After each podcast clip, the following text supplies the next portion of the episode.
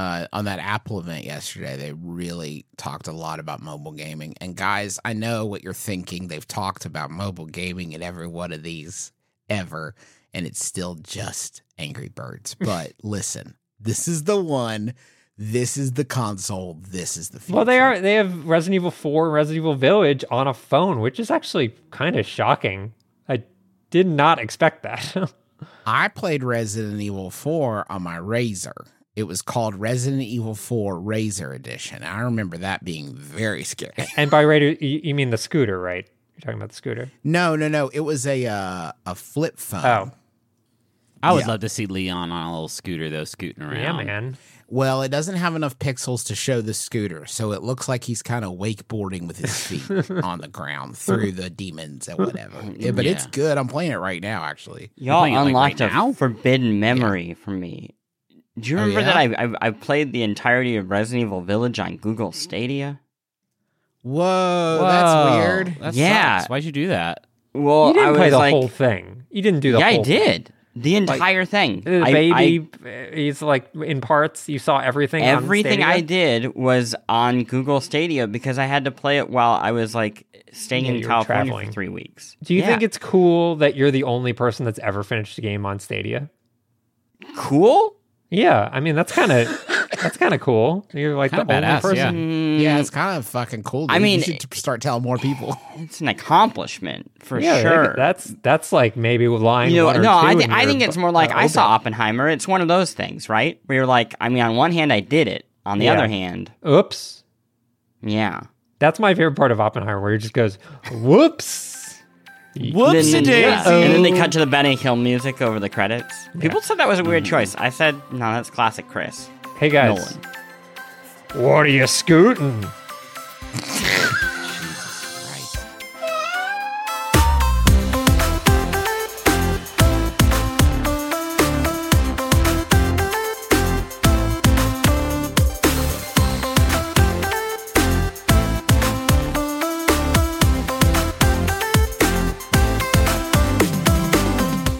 Justin McElroy, and I know the best game of the week. My name is Griffin McElroy. I know the best game of the week. My name is Christopher Thomas Plante, and I know the best game of the week. My name is Russ Rush, and I'm the best game of the week. Welcome to Besties, where we talk about the latest and greatest in home interactive entertainment. It's a video game club. Just by listening, you, my friend, are now a member. Today, we are bringing a new electronic entertainment for your perusal, and we call this little number that we made Sea of Wait, we made it? Wait, what? We well, we kind of consulted. I would we? say in that we played it, and now we're going to tell them what we think, and if they want to change it, Got it, got it. Oh, I So see. that's kind of an informal. This is more of an informal consulta- consultation. We're like hit detection or high karate or any of those other like consultation Mm. firms. This is like a consultation, sort of, okay, cool. sort of. But, but what is it? What's Sea of Stars? Sea of Stars is a kind of Super Nintendo style RPG, really in the theme of Chrono Trigger, and it's also a prequel of sorts to uh, The Messenger, which was a 2D NES SNES style uh, action game. Which, Ninja game. How do these two things connect? Who knows? Probably us. Yeah, I don't know. Uh, hey, listen, we're going to talk about that and all these connections and all the things that make this game fascinating, and we're going to do it right after this. Y'all, you already know how much I love our sponsor of the week, Rocket Money. They make it so easy to get your personal finances on track and especially stop worrying about all these subscriptions that you have that you don't necessarily need. Keep the ones you want, get rid of the rest. Here's how it works Rocket Money is a personal finance app that finds and cancels your unwanted subscriptions, monitors your spending, and helps lower your bills. They'll even try to get you a refund for the last couple months of wasted money and negotiate to lower your bills for you by up to 20%. All you have to do is take a picture of your bill, and Rocket Money takes care of the rest. That might sound too good to be true. I have tried it myself on multiple different monthly payments I have, and it's worked, which is incredible and so much easier than getting on the phone with all these companies and trying to wrangle this yourself. Rocket Money has over 5 million users and has helped save its members an average of $720 a year. with over $500 million in canceled subscriptions. So, cancel your unwanted subscriptions by going to rocketmoney.com slash besties. That's rocketmoney.com slash besties. rocketmoney.com slash besties. If memory served, when I heard the pitch of this game at the end of this last episode, I might have said nope. You did. I think you said I think I said no Skipperoonie about or something along those Yeah, yeah. lines. No Peruni, maybe Skippery. Mm-hmm, I mm-hmm. think I meant to think it, guys. This is why there's egg on my face. I meant to think it, but I think I said Yeah, it yeah, yeah. out Yeah. loud. Yeah. I've been getting into a lot of trouble with that lately.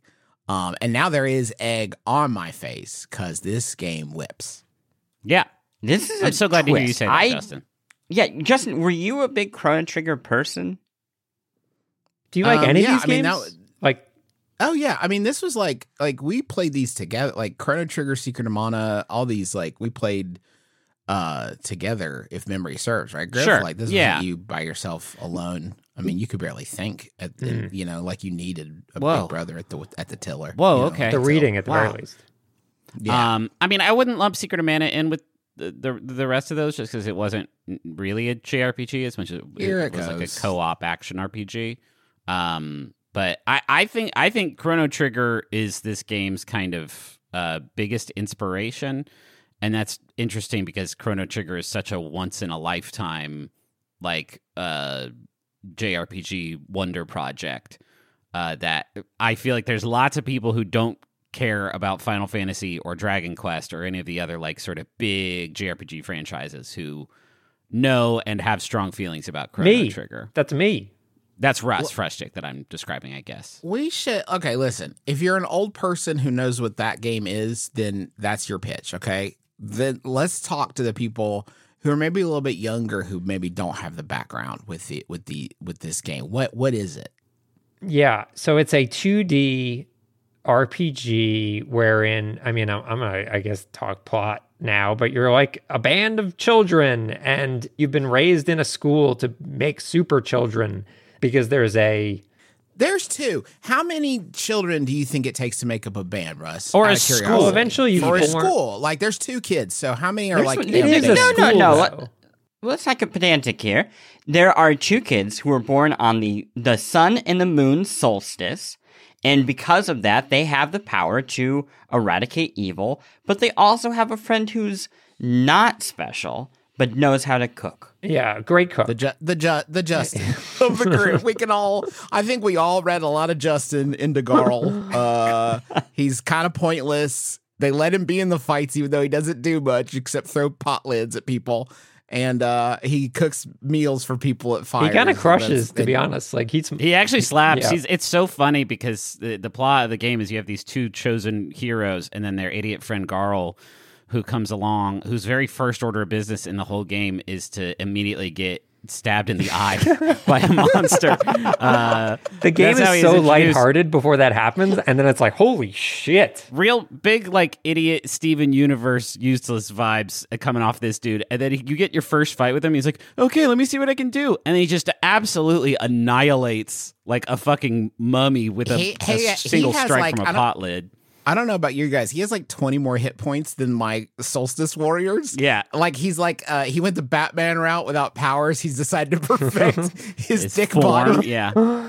Um, yeah. So I guess that's a ba- I think turn, three. It's turn based though is something you didn't mention, and I think that that's worth saying because I feel like uh, even with this style of game, like even with the structurally this style of game, I feel like you've seen a move away from turn based. I mean, like even Final Fantasy, the sort of like flagship of the genre has moved away from turn Yeah, based. So I thought that that was that was an interesting an interesting Yeah, so it's turn based, but this is an important factor. And one of the reasons why this game and games like it uh, appeal to me is because there is an action element to the turn based combat. So, specifically, when you're in the middle of combat, if you hit the button as you're attacking, you will do extra damage to whatever you're attacking. Or if you hit the button while you're being attacked, you'll defend better. So there's an It's a Mario RPG. it's Mario RPG, which, Mario RPG, which that's yeah. that's essentially the game that invented that idea, as far as I'm aware, and it makes the combat much more engaging than oh, I'm going to use this, you know, it's weak to acid, so I'm going to use an acid power, whatever it is. Yeah, But the, I, can I say though that you've touched on what I think is actually the most interesting element about it is that your enemies will uh like queue up attacks, like big bad attacks. And you'll see like icons, a set of icons next to the timer on that attack. Um and those icons are tied to like elemental damage, so like sun, moon, you'll see poison pop up later. And you need to hit them with the type of damage in those symbols before the timer runs out. And you can diffuse that attack. You can like cancel that attack Yeah. out. so it really adds this layer of like um almost a little bit of a puzzle things where you're like okay i have x number of turns and i need to do this kind of damage. So i need to it's got another thing. Oh, this is added to that like a, a layer on that if you do a normal attack, which is normally the most boring thing you can do in a video game, in a in a turn based uh, uh, game like this, if you do a normal attack, you create these like sparks that uh, you or the other characters can suck up to juice up your other attacks. Um, so that like it it it adds this whole flow, I think, to the combat where you're like trying to decide should I sit on my oh you also recover MP by doing those attacks. So it's like should I sit on it? Should I wait? Should I hold off until I need to defuse Yeah. another attack? It really keeps you like active and engaged uh, whenever you're fighting. I, I never wanted to run for a fight because I found everyone kind of like engaging and stimulating like that. and the little details just feel good. The the sucking up those sparks. One, when you knock them out of people, it's a beautiful animation, and then the way that they kind of like zip together, and then you can pick one, two, or three usages of sparks to really hammer an enemy with them. Mm-hmm. What, Frushtick, do you remember the word that Maddy Thor- Thorson used to use about like when you make the little details pop? It's like a Nintendo word. Ludonarrative dissonance. No, No. No. Ah, God damn. I don't I, I wish I could remember this, but it, it, it, it is this like this focusing on the small details will actually make a game sing. Um, that that's often the thing that gets forgotten because you oh, know, the juice. out of You're talking about the time. juice. That that uh, I learned that from uh, Zach Gage actually. Yeah, I think that I don't think that was the same word that she used, but I think that is the same thing. Yeah. Every time they in, in, introduce a new uh, mechanic, it just feels good. Yeah. It feels good and it looks good. There's a you get a grappling hook fairly early. Um, and when you use it, it's not like a zip. You like hit it. It's hard to explain, but like when you hit it, there's like momentum to your leap. It like pulls you forward, and it just looks cool and it feels good to do. Um, and and and everything's Yeah. Like that. What's amazing to me is how many RPGs are in this style where just moving around the world feels bad. Like feels slow, feels mm, stiff, mm-hmm. feels awkward. Because I kind of get it. It's not necessarily the point. Like the point is the combat or the point is the story. And people kind of give that stuff short shrift. But in this game, just moving around the world feels smooth. Like the idea of climbing down a ladder, slow, boring. But here they smartly have it so you slide down a ladder so you don't have to stare at it the whole time. It just feels very snappy and responsive, which makes so much difference because you do spend a lot of this game just like wandering around environments, looking for chests, looking for guys to fight. So it should feel good. But like a lot of games just kind of skip it.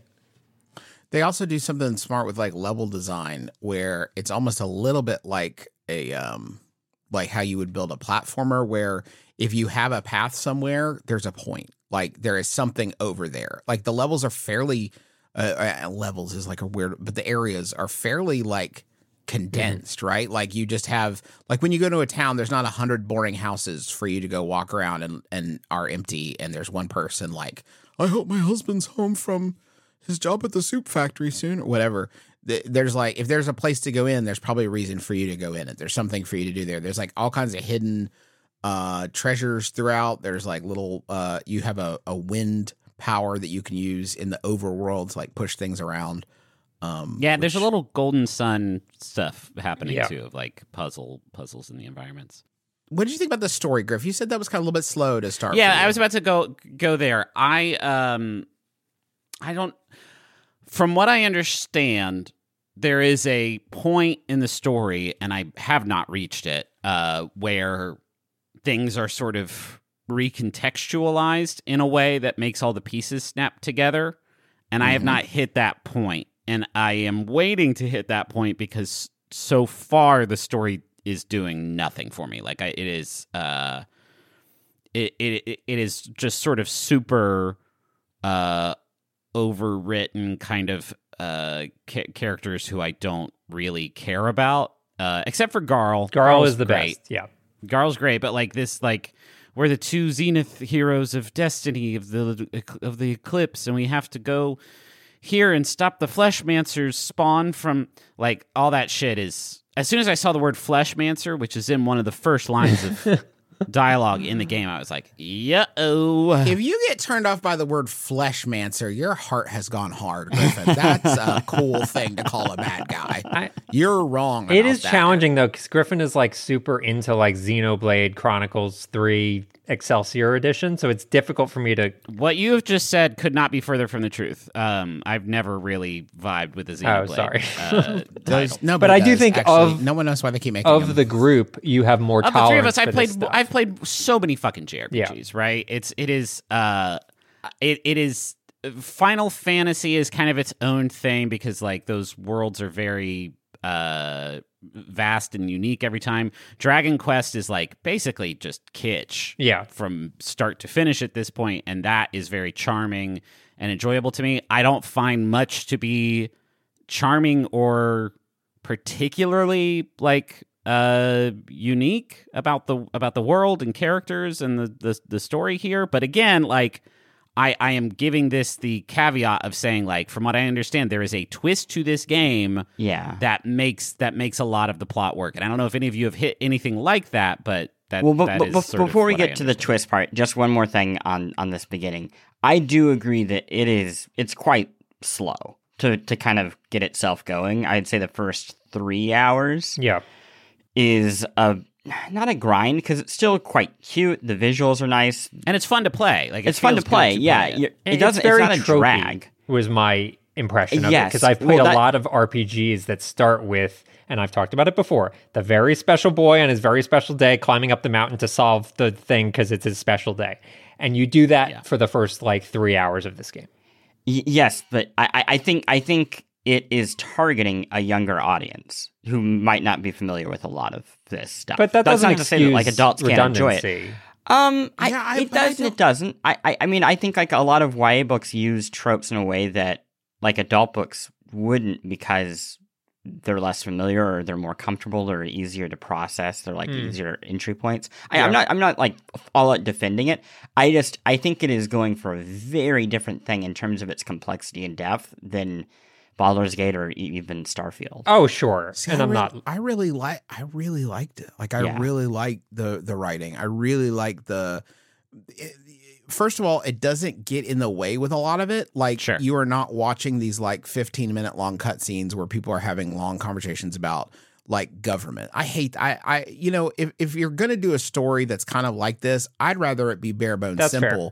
So, so I don't have to overthink it. I'm really enjoying the game part, and but there are like um some moments of real insight there's a great little bit uh when they're uh the the two solstice warriors are talking about the dumb uh like heroic shit they used to say when they were 10 like coming up with like their oaths and their vows and like hard ass shit they were going to say when they were full solstice warriors um there's a pirate in the game that has a uh meta awareness of the fact that she is in a video Mhm. game uh, who talks about like a guy she knew that saved all of his uh, magic power for bosses, and he'd ended up getting his ass kicked by all these regular guys, and everybody be begging him to use his magic, but he said he was saving it for the boss. Stuff like that. There's like some fun little like cute meta stuff in there. I just I I I, I don't know. I thought the simplicity of it was kind of nice because it wasn't asking you to.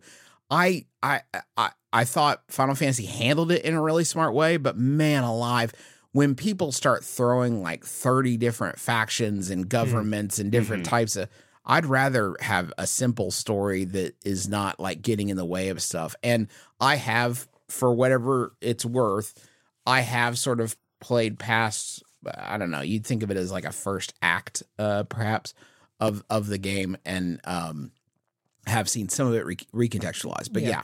Um I- I really I I liked it. it. It did not bother me. I now I didn't seek out more conversations than I needed to have. Uh, but the ones that I was sort of like forced into, for lack of a better word, didn't didn't uh, hit bad with me. Did any of you notice connections between this and the messenger? I don't remember no, the story. I, of it's the- been s- it's been so long Yeah. since I've played the messenger that I I I, don't I remember there I were ninjas and it jumped from 8 bit to 16 bit, but literally from a narrative standpoint, I couldn't tell you a single thing that happened in that game. thing. yeah, I, I I had to look it up, and as far as I can tell, it, there are some bosses that Okay. somewhat overlap. And there, are, other than that, it, it gets like into really small things, like you can see time crystals in this state of being in both games, um, which I think is actually kind of nice that it's not a direct sequel or You know what it kind of reminds me just- of is is Death's Door, which if you remember, Oh, yeah. Death's Door had a weird connection to a game they previously had called Titan Souls. The, was the same developer. So it's kind of cool to like see people creating these universes that are like separate enough that you really do not need to know the previous game to make that connection. But for people that like really loved it and obsessed over it, like you have this bonus element to it at play. I think that's really smart. Yeah, I agree. I, it reminds me of um. Did y'all ever read Cloud Atlas? No. No, I watched the movie. Yeah, it, it kind of counts. The the the writer of Cloud Atlas, David Mitchell, all of his books do a lot of things like that. He also wrote that new Matrix, so you know maybe maybe that ties So in. does Maybe I that mean counts. so does the work of Brandon Sanderson. If we're gonna if we're all having fun here, Do it. I mean, I think it's cool to see. Uh, or what's the other one I've been reading lately? Um, the Grishaverse. You all familiar? This is a YA series. This is like Shadow and Bone and Six of Oh, I've heard Crows. of them. Yeah. yeah, Those they're like independent series that are sort of within the same. I mean, hell, Brandon Sanderson invented the Cosmere, which is a meta universe in which all universes of all his work takes place, which is pretty great. Um, I don't know. I just and can I say also I give games a hard time uh, for like a retro inspired look a lot of the time, just because I feel like a lot of times it can feel a little bit lazy, just because you know, or or you know, financially motivated, right? Because you got to draw a lot less, which I get. Um, but this is like so beautifully animated and There's a lot of bespoke animations in this, which I, For really sure, stood yeah, out to for me. Like. I, I think you're right in some circumstances where people take a shortcut where it's like, oh, they're attacking, but really they're just shaking left and right. And here, uh, really just very specific elements of like whatever garl cooking or something like that are Mm-hmm. animated to the point where it will probably never be used again in the game or at least very lightly used in the game and the fact that they're taking the time to like actually do that pixel work uh, really shows how much care they had for it Yep. The way they handle um, consumables is great. Uh, Oh, you, yeah. you go around the world, you're always sort of harvesting ingredients for cooking. Uh, and then whenever you're at like a campfire, which is like the save point and rest stop for uh, your adventure, you can cook up uh, recipes and you can only have 10 meals in your inventory at a time. Uh, and so you can't like overdo it. You can't like fill your your backpack up with shit. Like you have to be pretty wise about what you cook and what you have in store, and then like you feel compelled to use that stuff uh, because you know it doesn't make sense to just have a full backpack of food uh, that you're not using. yeah And- especially when you got some food that's not as great. and Right, you could make exactly. something with like better stuff, so you might as well like use it because you're going to get more items as you go through. Yeah, it's super duper smart. and the, and the consumables actually tie into the combat in a really interesting way where you'll be in a moment where it's like oh shit i need to do a blunt attack on this enemy otherwise he's going to attack me but i don't have enough whatever mp for this one character to do this blunt attack so i have to use an item before that turn comes up so like everything feels very integrated um, in in a really really smart way that i wish more rpgs gave that much thought into individual turns and i feel like it's this game really does a, an amazing job at that yeah, it's great. It's great. great. You should play it. we That's did it. it, Uh, we're gonna, we're gonna take a break and uh, we're gonna talk about uh, more uh, great gaming content. Some of your emails. Take a trip back in history. It's gonna be great. Don't miss it. Everybody will make fun of you. You go get a phone. You just want a phone. Talk to your friends and family. You're not asking so much. Then you get these contracts, and you get ripped off because they got all this fine print, little details, and all of a sudden they're sucking money out of your pocket like some sort of digital leech. You know, the contract may sound good uh, up front, but there's always some sort of catch. You know who's not going to do that to you? I'm Not going to pull that nonsense. Mint Mobile. Their wireless plans, there is no catch. $15 a month when you purchase a three month plan. Mint Mobile's secret sauce is that they cut out the cost of retail stores and pass those savings directly on to you. You want to pay hundreds of dollars for, like literal hundreds of dollars for your wireless plan? Or you want to have a nice, easy solution, save some, put the bucks back in your pocket, pay 15 bucks a month? Say bye to your overpriced wireless plan's jaw dropping monthly bills, the unexpected overages. Sound familiar? Get this new customer offer and get your new three month unlimited wireless plan for just 15 bucks a month, go to mintmobile.com slash besties. That's mintmobile.com slash besties. Cut your wireless bill to 15 bucks a month at mintmobile.com slash besties. Additional taxes, fees, and restrictions apply. See Mint Mobile for details. This episode of The Besties is sponsored by Aura Frames. All right, so you know there are a number of people in your life that are not necessarily the most technologically savvy. I'm sure immediately names jump to your mind. Those are the sorts of people that you would say, oh, maybe they would want a digital picture room in their house, but they wouldn't necessarily be able to like set it up and get it working and add new pictures and stuff like that. That is where Aura Frames comes in. It's a digital picture frame that allows you to basically upload any photos that you have directly to the frame. You don't need them to do any work. In fact, you could even set it all up before they even open the box. You have the account set up, you just have to connect it to their Wi Fi. And once that's done, everything happens over the internet. So you can add new photos, you can do whatever you want, and it all works completely smoothly. I set it up for my grandmother, who's 95 years old. I set it up for my mom, who's 70 years old. And they both love their Aura frames and they love seeing the pictures and new photos of the family all being added without them having to do anything. So I'd highly recommend it. I'm really, really happy with it. And right now, you can save on the perfect gift that keeps on giving by visiting auraframes.com. For a limited time, listeners can get $20 off their best selling frame with code BESTIES. That's A U R A frames.com, promo code BESTIES. Terms and conditions apply.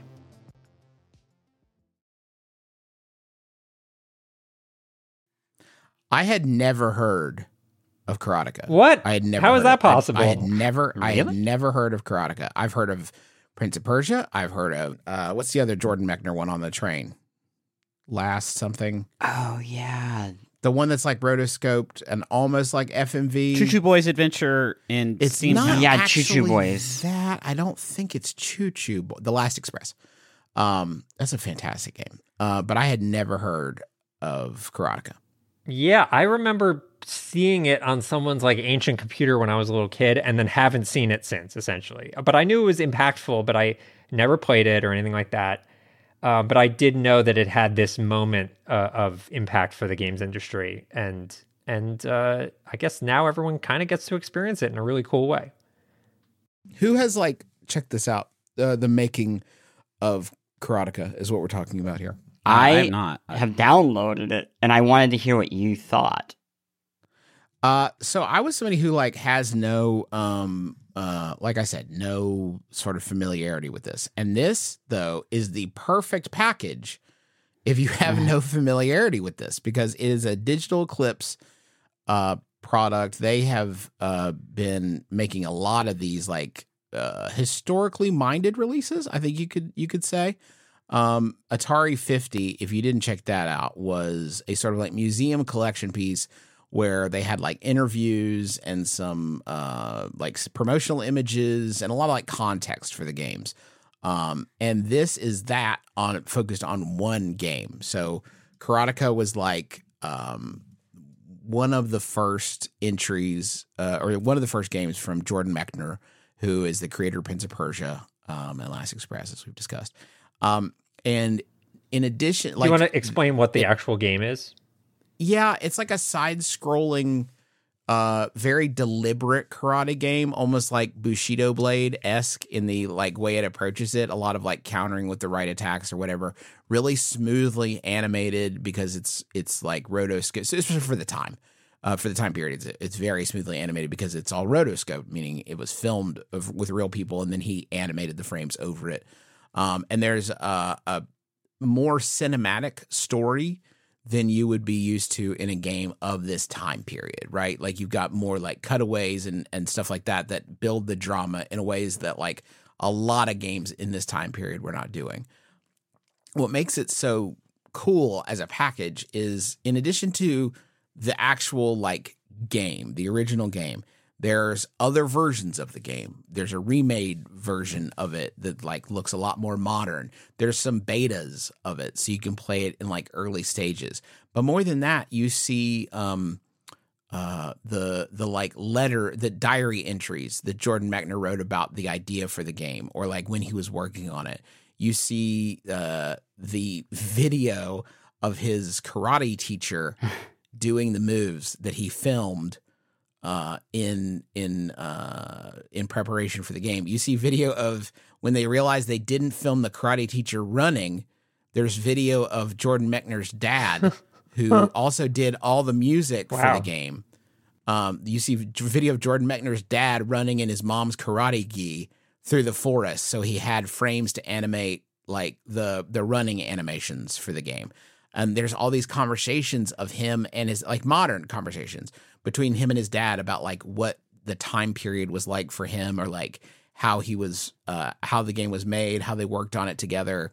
Um you even they even do stuff like with the the rotoscoping, which is a big thing for Jordan Mechner games um in this in like early on like this uh where you're filming and then animating over it uh there's like uh individual museum pieces that you can look through as you sort of interact with this and you can uh, move a slider back and forth that shows you the original video clip and then shows you the the sketches That's of so frames cool. of animation That's over awesome. it so you can see how it was animated in i mean anything that you could pot like all the video all the promotional stuff letters of like rejection that he got about other games like building up to this game. And it's all kind of game like the the whole experience is a kind of gamified. Like it marks when you check something out and like when you complete looking through something um and uh, I, I just like from a historical perspective it's invaluable. As somebody who like thinks a lot about like preservation and preserving these experiences and how many games are lost media at this point um it's so cool to see a game like this that really is like I'm gonna give myself a pass. I should have known about Karateka, but it is not like a big part of the conversation. You know, a lot of classics from this area have already been mined for their nostalgia and brought into the modern era with inferior remakes. Um, and this is not one of those. Uh, this is a, a really uh, fascinating, um, uh, just just a fascinating thing. It, it's it's well worth checking out if you. If you It does haven't. sort of stress me out the idea that A, he kept all this stuff, or whoever uh, held on to all this stuff. Like, there's so many classic games that I would imagine a lot of the raw materials that are used in this are just lost forever, like Yeah. totally gone. I, that's probably the vast majority of games that are ever made don't have journal entries and and whatever beta copies of beta earlier versions, stuff like that. Um, Yeah. it's really cool to see. Yeah, what Digital Eclipse has done with these releases has been really impressive. Um, but uh, yeah, it kind of does stress me out. I'd also like to see. This is being being picky, but like Karateka came out before I was really like a sentient game player. So even though I remember seeing it, I wasn't really like plugged in. You know, I'm I'll be curious to see if this continues on to you know later eras where we're talking about like early to mid '90s when I was much more plugged in, and what that means for those sorts of uh, you know preservation Yeah. efforts. I, I feel like this is like a proof of concept for that. I mean, Yeah. kind of obviously, but it, it must have been so difficult to find anything other than a Jordan Mechner project because Jordan has been so good at archiving and preserving his own work. There's books that he's produced both on Prince of Persia and Karateka Um, Yeah. So they they had a, a lot that they could dig up and actually make this with. Where I have to imagine most games don't have these sorts of materials, especially video, right? Like that. That's Yeah. kind of what makes Karateka unique for that time. Is there's something to actually look at versus lines of code, right?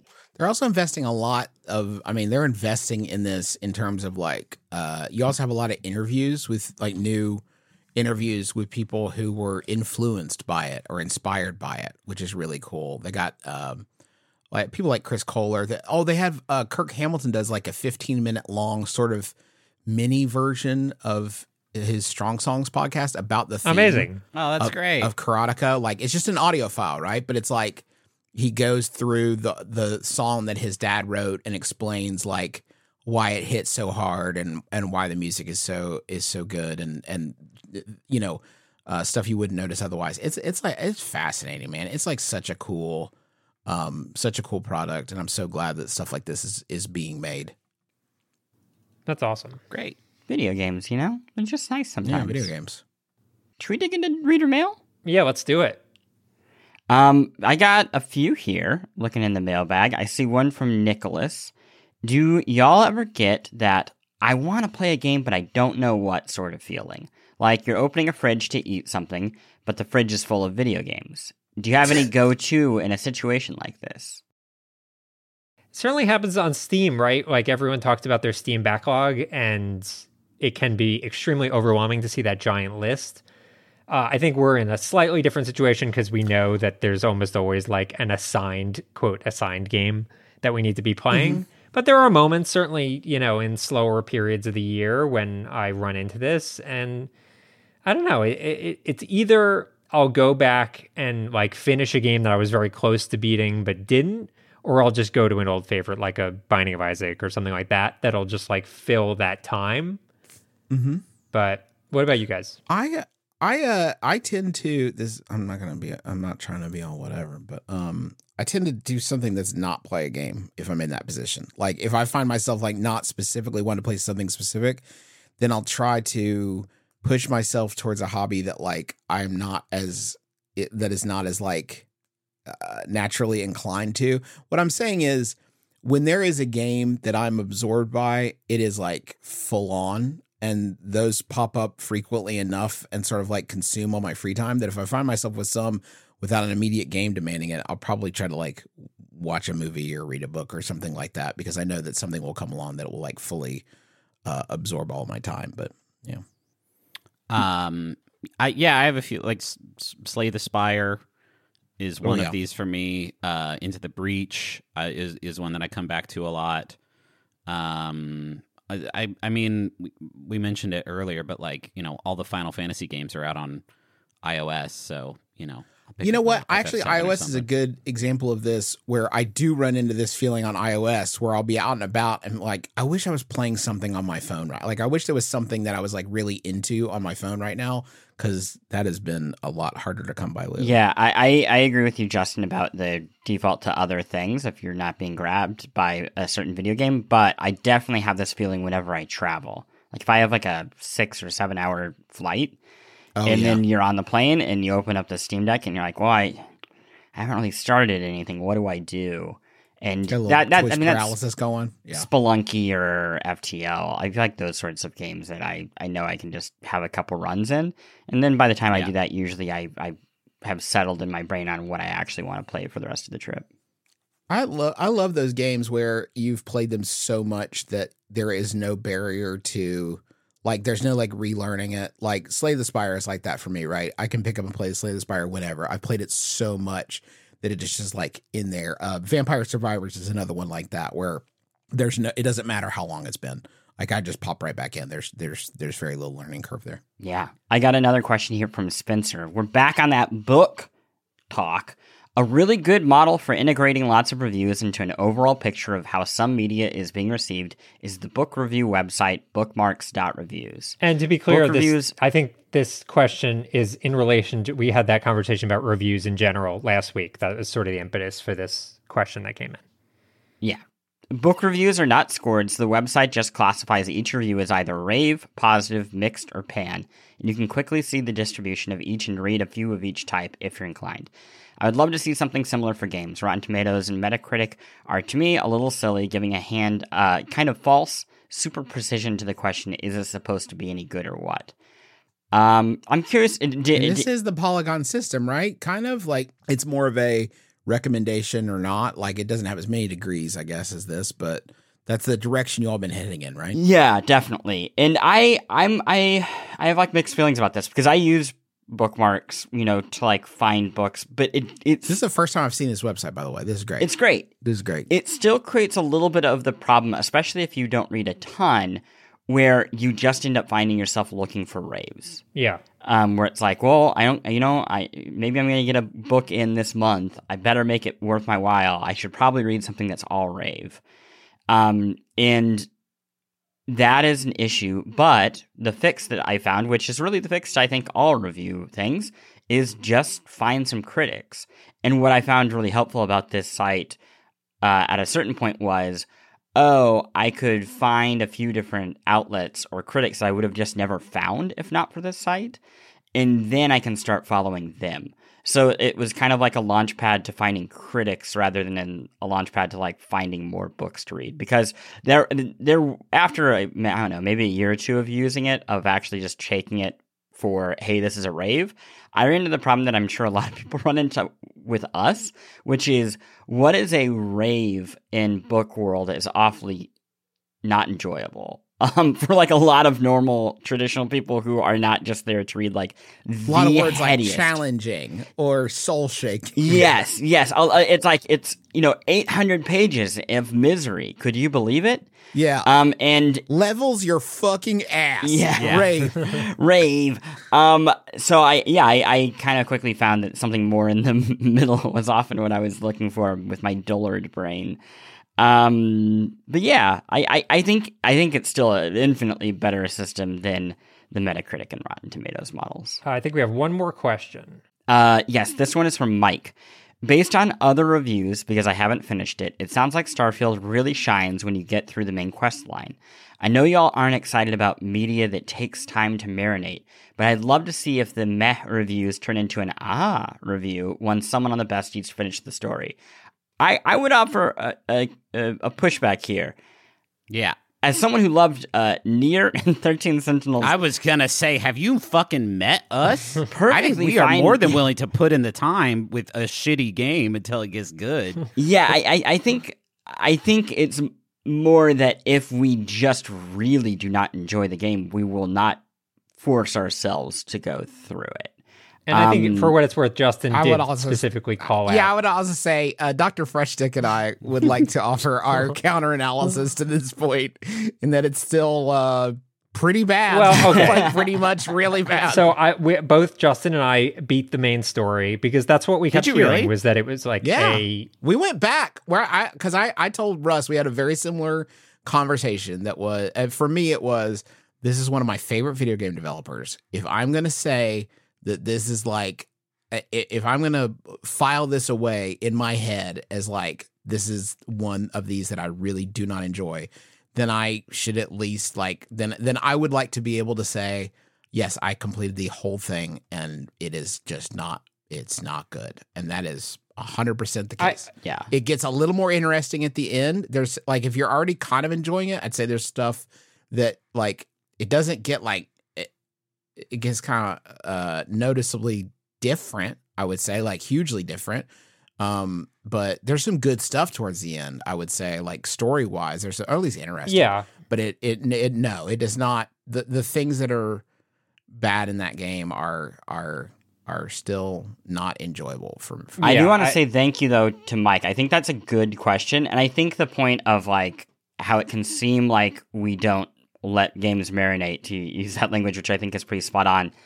It can feel like that because we play through so many games on this show that yes, we we often don't talk about them after we talk about them that week, but a lot of us are still playing them I guess kind of quietly behind the scenes, or yeah, or we've just moved on because it just isn't for us. And at this point, I think we've developed a fine enough sense of when something is or isn't for us.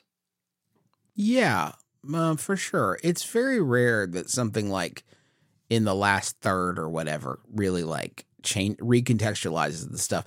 I mean, that for me, it's just a question of time, right? Like, I know that this is a bit mechanical, but it's also our most valuable resource. Yeah. If it takes longer for me to start enjoying a game than it does to watch the entire first season of a television show or to watch all the Hunger Games movies or whatever, then it's, you know, that's not how I want to spend my time. I, I need I need a little bit more return on that investment. Do you guys can you guys think off the top of your head of a game that fits in this category? A game that like totally changed our attitude because we had played for it you after a significant like for me the one I come back to is like the first game I can remember being part of this this argument, this conversation was uh Final Fantasy 13, which is like such a slow, terrible start for the first like 15 hours and then it gets it finally kind of gets interesting after that. I know people have said that about or, uh, Assassin's Creed Origins. I think Plante said that about Assassin's Creed Origins. Is that right, Plante? Uh, yeah. I, well, I, I actually like the beginning of that, but yeah, Assassin's Creed Origins starts on a very small island and then it becomes this colossal game. But you have to get through that island. I mean, the this isn't that slow of a start, and I don't know if it's the best example, but I do think Wind Waker jumps to my mind as like something that, even though I love the art style, it's very railroady early on, and then Yeah. once it opens up, I was really way more into it. But yeah, it's very yes. rare because the loop, and that's really I think the biggest sticking point for Starfield for us is like that like thirty second, one minute loop that you're doing constantly is not very engaging to me, and that's what the game has to keep falling back on because it that's what you're doing constantly. So yeah. Uh, yeah, it's it's really hard to overcome that. I would say like conceptually, I think the end and the like new game plus stuff, as Justin said, is interesting, but not interesting enough to save the whole experience for me. Also, for whatever it's worth, I ended up spending about it took me about 22 hours. And I, and I did one of the like faction quest lines, the the, uh like sheriff, you know, the what do you call Freestar for rangers or whatever. I did one of those and a bunch of other side stuff, a lot of side stuff. Um, but yeah, and I know people have done three times as long as that in their playthroughs, and copy with them. You know, I hope it's I hope it's good. it works for hope you're, you're not on your deathbed. Like, God damn, I really played a lot of Starfield, huh? Oh well. Hey, I gotta, I gotta, I gotta fact check myself. Uh, I was talking Okay. about Assassin's Creed Odyssey. Assassin's Creed Origins also has a very slow start that is in a standalone place. But I, I just want to let everyone know I know. Just, just use numbers. You know, they're fine. Final Fantasy's fine. Can I- I mean, sixteen. Of like an honest fine. statement here, and this applies to Sea of Stars as well. It kind of boggles my mind that more games have not learned the Final Fantasy VII lesson of start with some bomb ass shit. Like there have been Start with bomb ass shit every time, please. like please like it you can tu- tu- you can tutorialize like everything in your game with like fucking explosions and, and dope shit happening it doesn't need to be you're going through a school or you're shooting rocks in a cave it really doesn't so just keep that in mind if you're making a game start with bomb ass shit and people will the be more James Bond excited. model. Always have an action Yes. sequence before the credits. yeah the I- fucking I- I dam will say- level in james bond is awesome it rules The, uh, I, Last of Us 2, a game that I didn't really enjoy. I do enjoy the small town opening more in hindsight for that. Like, I, I, I think that works, but maybe that's just because it's like astonishing that they built damn town. And well, you also have like a, the whole 15 riding minutes. the horse, and you're chasing uh, your friend, and it's snowy, and then there's some zombie show. Like stuff happens in that intro. It's Yeah, not it's like true, a glacial intro. Uh, let, and like like we all love the Zelda games, but let's not pretend that the first five hours of most of those isn't just watching that stupid little elf run around his hometown with a stick. you know, no, you're right. A lot of them are very like, slow. here- Link to the Past it's- not slow. It starts starts with a bang. It, well, it's a it's a sexual scene in nature. You're right. There, he does make love at the beginning of that of that game. That's true, Yeah. Russ. Um, that's a very powerful moment. very very tasteful though. That bang. Do we have some honorable Uh, mentions? Y'all want to keep hearing me talk about Baldur's Gate 3? Probably not, but it's still fucking great. How many have y'all made it to Act 3 yet? I Those who are just just it? started Act Three. Are you up in there, Juice? Oh yeah. Plante, you should tell tell me what. I'm really I, I never do this. I'm really I know the rules of the game, right? I'm not gonna get lost on how to play that game. I know 5e, right? Like I'm not gonna get that like confused about it. So I really am taking it a little bit slow and like trying to enjoy as much of it as I can. Like tr- really trying not to to rush through. Plante, you should tell me what. Uh, tell the people what you told me yesterday. No, it's shame me. That's what you want to do. It's just funny. Fresh was like, "Hey, you really need to play through Act Two, um, because Act Three, you're just gonna be so cool, and you see it in Act Two is just so interesting." And I was like, "No worries, dude. Like, I'm like 25, 30 hours into this game. I'm like halfway through Act Two. And he's like, "Oh yeah, what do you think?" I'm like, "Well, you know, I'm stuck in those mines." Um, Oh, he's like, pal. yeah, that's Act So you're One." not in Act Two. You're just No. you've made it to the. I've just done Okay. everything there is to do in Act One. You're Um, gonna be so powerful. I yeah This no I, so I incredible. I I'm doing great. Not much is a problem Not for bad. me. Um, I bet I you picked up every loose bit of detritus on the I, I tried the to ground. I tried to skip Aunt Ethel. Um, but then in the mines, I found some like mushrooms or whatever, and I was like, "Hey, what's up? I wonder if I can sniff those." And then it teleported me to Aunt Ethel, so I ended up having to like fight She'll Aunt get you. Ethel. Yeah. She'll get you. You know, Aunt But Ethel, the nastiest character in games. I obliterated Aunt her. Ethel. If I, I don't know, like if it's supposed to be a hard fight, but she got just wrecked. I had a really tough time Um, with that fight, but I I also fought her much much much earlier than you did. Yeah, that sounds like you did the like how the game is supposed to be played, not that you become Superman and then you go punch a hole through her throat. Yeah, but that Plante, you've also collected everything of value on the entire landscape. You're the Dawn Singer with his bag of incredible gems. Oh, I have a gem for this. Hold on. Let me dig around in here. Oh, yeah, yeah, yeah. This is an Ethel killing gem. Hold on.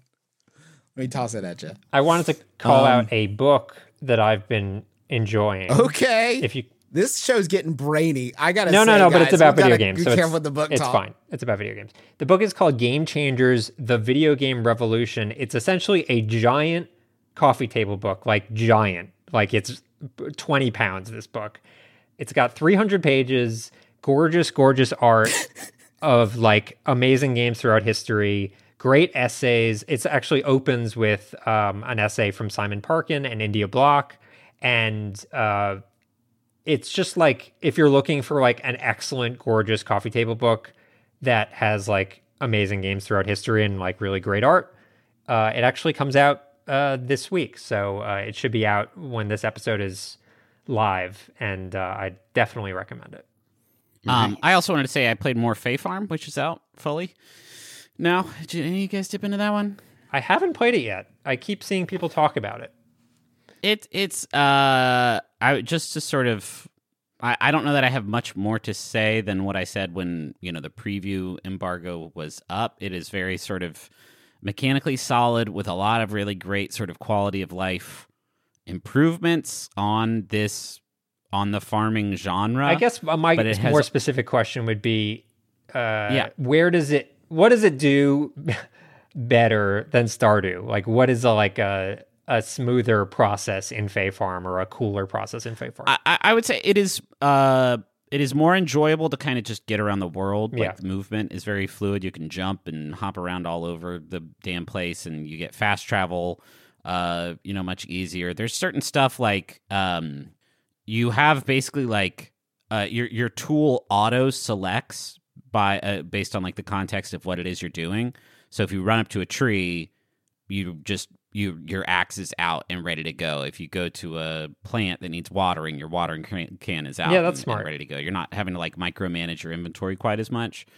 Um, it, honestly, it just does a lot of the shit that Stardew does. Right? It is that genre to a T, and but with the one sort of main deficiency being that the characters are paper thin and just sort of Mm. these drones that repeat the same lines of dialogue over and over with no personality or anything to them, which was always like not the part of Stardew that I focused on. Like I never was focused on, you know, building long lasting friendships and really exploring the stories of everybody in the town. But this game has made me realize that that component does need to be like, if you're going to invest in a world in the way that a farming game kind of asks you to, like that world needs to be worth in investing in. And um, I don't know, Fae Farm has a, a real problem with it does all of the things that this that Stardew does and this genre does, but it does this one thing much much worse.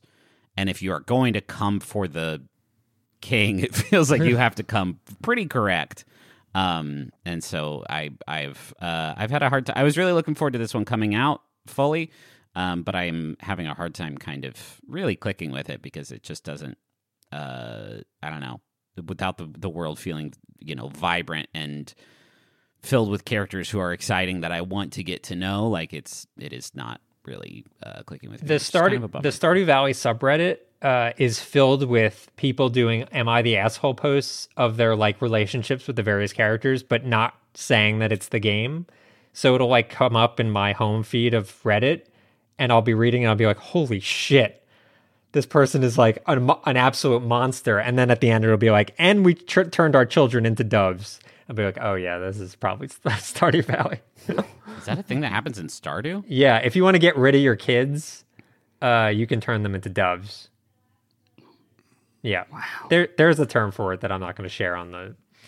Um, I wanted to recommend briefly a podcast. May I? Please. I suppose. It's called Who. It's called Who Shat on the Floor at My yes. Wedding. Oh yes. Did you listen to this? Griff? Oh yes. Um, it is a true crime podcast, um, hosted by a woman named Lauren Kilby, who has self-styled herself as a detective, who is helping her friends Karen and Helen, who got married in 2018 on a boat. Uh, and while they were being married, uh, after their wedding at the reception on the boat, it was discovered that someone had shit on the floor of the bathroom. And it was discovered during the wedding. And what, and what follows in this podcast, which is 13 episodes Wow. long, is Lauren and Helen and Karen interviewing ev- like everyone they could reach, um, doing like reenactments, returning to see the crime, um, bringing in like British naval officers to chase down a submarine based theory about the person who pooped at the wedding. These like uh interrogations of their friends and fam- like their moms and stuff like that. Just interrogating people to try to get and there's like false leads they're following. There's like um people who are sending them like secret notes about who they think did it. There's like actual crimes that get committed connected to the whole thing. It is more moreover the the overall mystery is like a little bit of a parody right? Like obviously but the uh the way they pursue it is so so funny. I cannot think of the last time i laughed so hard at a podcast as i did at every episode um of of this show. It's especially if you like this kind of podcast like true crime podcast uh the way they're like playing with the tropes um and uh and stuff like that Sounds like American just- Vandal in that Yeah. spirit. um But real. real but Yeah. real yes but real um which makes it super charming it's so funny it came out in 2021 i think they're working on like a follow-up of some Sure. sort but uh um it's great it's really really good Plante. Yeah, I, I, I have a book. There, uh, Frank Lantz, who uh, founded the NYU Game Center and also uh, co-created Drop7, one of my favorite games of all time, uh, and also uh, Universal Paperclips, one of my other favorite games of all time, has a new book out called The Beauty of Games, and it's just a really smart and funny person writing about video games. It's technically like a it's published from some university, but it does not read like academic at all. It reads like just a short, nice book of video game criticism. Um, and I think a lot of people would like it. And then also the faculty. It's on Criterion Channel. Wait, wait, because why movie? not? The movie The Faculty. They're doing um, high school horror this month. Oh. And the faculty is on, and I Jon Stewart gets stabbed in the eye with a pencil in that movie, right? he a pin Um, full of cocaine. Oh, sorry, my That's mistake. yeah, yeah. Um, uh, it's just a great '90s movie. If if you want to watch something with Jon Stewart and Josh Hartnett and like ever like that whole crew of that era, you, you got it right. Here. You could play Sea of good movie. Stars and then watch The Faculty and have a whole night of eye stabbing moments. I would. Uh, I would. I want to mention real quick that uh, because I just went to go get it. Uh, the book that Plante mentioned. It looks like that's out October third. Uh, the beauty of games. Um, so you must have like a cool He's a cool guy. inside track. It was like a humble Yeah. brag, basically. It was such a humble brag. He didn't even mention the part where he got it early. Or it Oh, might I be a you meant that situation you like went that. and got a copy of it, and then you already had it early. no, I went to go buy it, and it's like you can't. It's just for this Plante. might be an early edition situation. We don't know. Oh, Oh, that is get- true. Does someone drop it off on Yep. your porch? Yeah, that that's my curse. Is I actually do get messages from the future, but it's ex- it's it's only books about video games. That makes actually Not a lot of sense. It's it's, un- it's unfortunate. Okay, I want to thank the following people for writing for uh, reviews for the besties on Apple Podcasts. We have Willis Only, NZ27, and AJP23. Uh, What do we talk about really quick, Chris Plante?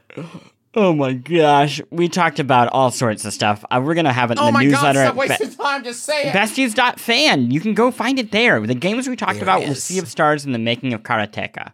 I, wow, I don't know why he said it like that. You said it so weird. Karateka. I, it- it's I, I, It, wi- it scans weird, doesn't it? Like I've I've done what you, what you just did a lot there. It, the word scans weird. Karateka. It's- It's, like karate. Karate- Yes, I know how to say it. I'm just saying if you Karateka. look at it, it looks like karate. Karateka, Karateka. Okay.